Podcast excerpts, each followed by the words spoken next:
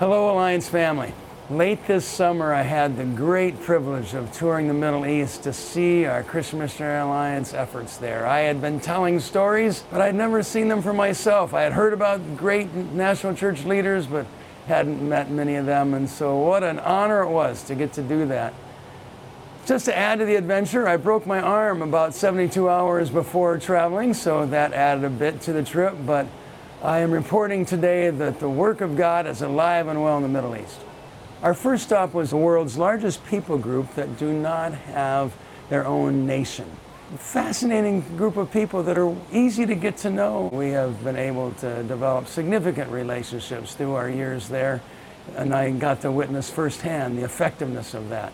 It was wonderful to get to know our IWs as well, and one of those couples, I've only been in country for a year, they were in bed one night, drifting off to sleep, when they thought they heard fireworks taking place and just rolled over and went to sleep. The next day, they found out that there had been an attack upon the political headquarters uh, just a block and a half away from them. Neighbors came by to see if their car or house had been damaged by uh, any, any of the explosions.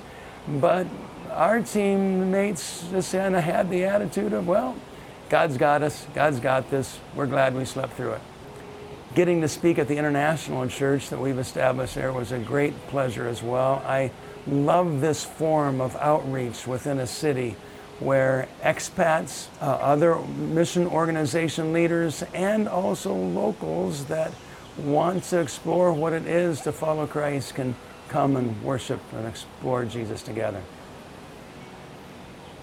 One of the high points was standing on a mountainside at a lookout over the city. There we gathered as IWs and the team that I was with, and we prayed for that city. Sincere prayers, but then a strange wave of emotion swept over me as thoughts of thousands of women down below that have spent hopeless lives entrapped by the religion into which they were born and married. I cried and I didn't really understand fully the place of my emotion when Afterwards, uh, one of our IWs said, You know, I recently had a conversation with an ER nurse who asked me, Is it okay that I no longer feel any emotion when women come into our emergency room having attempted suicide because of how hopeless their lives are? So many young women are coming in. This is such a regular occurrence that I no longer feel anything. And then I understood the wave of the heart of Christ that was coming through my heart at that moment. At 3 o'clock in the morning, we were off for our next flight to Beirut, Lebanon. What a city!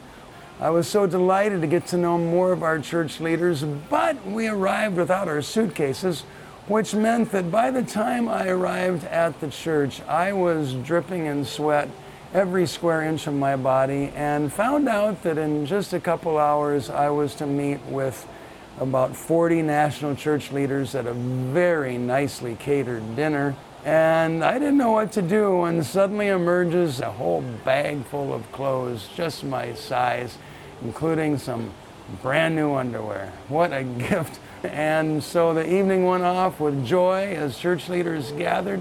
The next day, it was a great pleasure to get to know our seminary, meet some of the students We've been training the next wave of national church leaders in Lebanon for decades, and not just for the Alliance, but for the broader evangelical community. What a rich expression of ministry that is.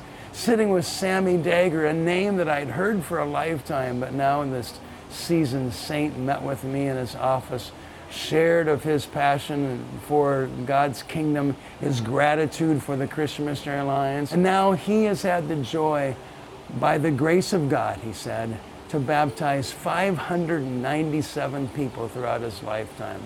Ah, the multiplication of the fruit of the gospel is a beautiful thing, and many of those people that he's baptized now serve Jesus all across the globe. Our pastor from Damascus and National Church president of Syria, he drove up and shared with me the news that our churches in Syria are holding strong and faithful that the violence around them has now declined and they're living in, in a new level of stability. But now, what they're dealing with as pastors is the need to help people grieve. during those long years of war that was so intense around them, survival was the goal.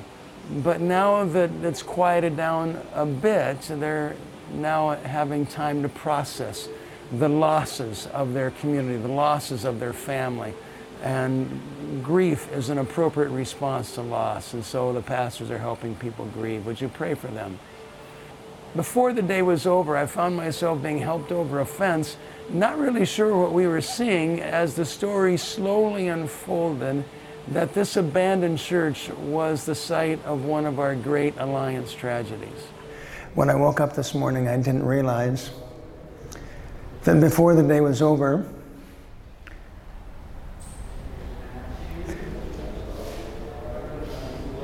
I would walk through the door of where um, angry man came in with a gun and in 2002 shot a worker that was connected with the broader Alliance family, the broader Alliance community, and killed Bonnie Witherall on that day. Uh, this is where her desk was. This is the door that the um, murderer came through, and um, the evangelical family had a martyr in this place on this spot.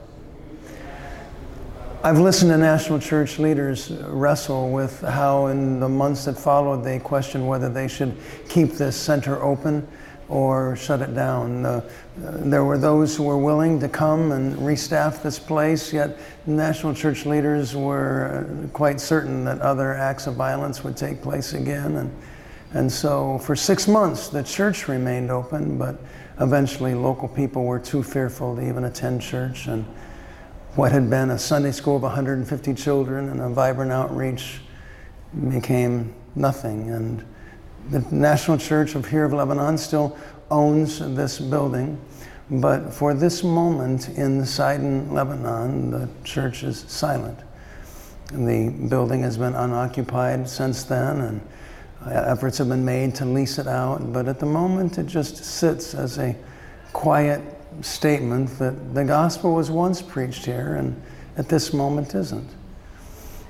There's other vibrant churches throughout Lebanon, but in the city of Sidon, the church right now is silent.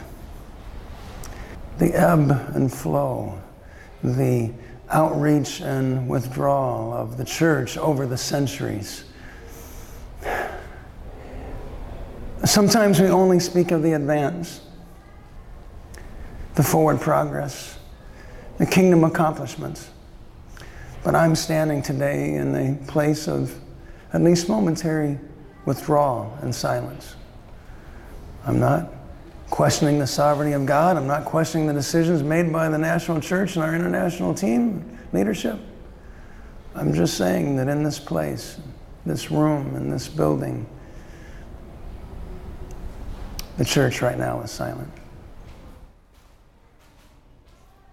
So the work in Sidon is temporarily closed, but less than 10 kilometers away, I found myself standing in front of a brand new, beautiful church plant. Our suitcases arrived just in time for us to head off to Amman, Jordan, where first stop, Alliance Academy of Jordan, AAJ, this well told story of the Alliance. What a beautiful expression of working together with the national church. Much gratitude expressed to us for our investment in that ministry by the church and school leadership. That evening, shared together a wonderful meal with 30 national church leaders. The newly elected president of the Jordanian Alliance asked me to speak on vision, as he himself is a very passionate man of, of great vision for the growth of the church in his country.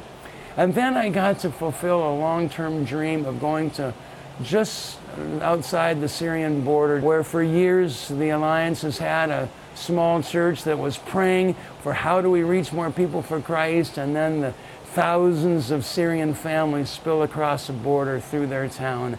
And for these last six years, they have ministered with great dedication, zeal, and compassion. That work continues. The, the refugees are no longer fleeing from that section of Syria, but the ministry to these displaced peoples continue. The school ministry for Syrian children not only continues but grows new facilities uh, with an excellent ministry. Off then to Amman to experience Second Circle Church, the community center that we've established there that is having medical and other like English outreaches. I've got more that I could pack into this blog, but just know, Alliance family, that God is using the long term investment that we have made in the Middle East. And He has raised up national church leaders that are multiplying that work across their region. And so this is a wonderful IW National Church cooperation and partnership. That night we pulled an all-nighter because there was a 1 o'clock a.m. departure for the airport for the uh, 36-hour trek back to Colorado Springs. But as I returned home in between snoozes on the plane, my heart was full of gratitude that the Alliance family has spent decades investing in very difficult locations, but the fruit continues. National church leaders multiplying themselves, local churches vibrant and strong, good partnerships with our international workers that are supported by the GCF that are working among them. This is the kingdom. This is the church. This is the alliance. You're part of that. Please, would you continue to do whatever it takes to raise the bar of mission understanding in your church. Yes, we're committed to our Jerusalems, our communities, but we can't get stuck there. We must always see even the most difficult places in the world. And our teams are serving very well throughout the Middle East. God bless you as you support them.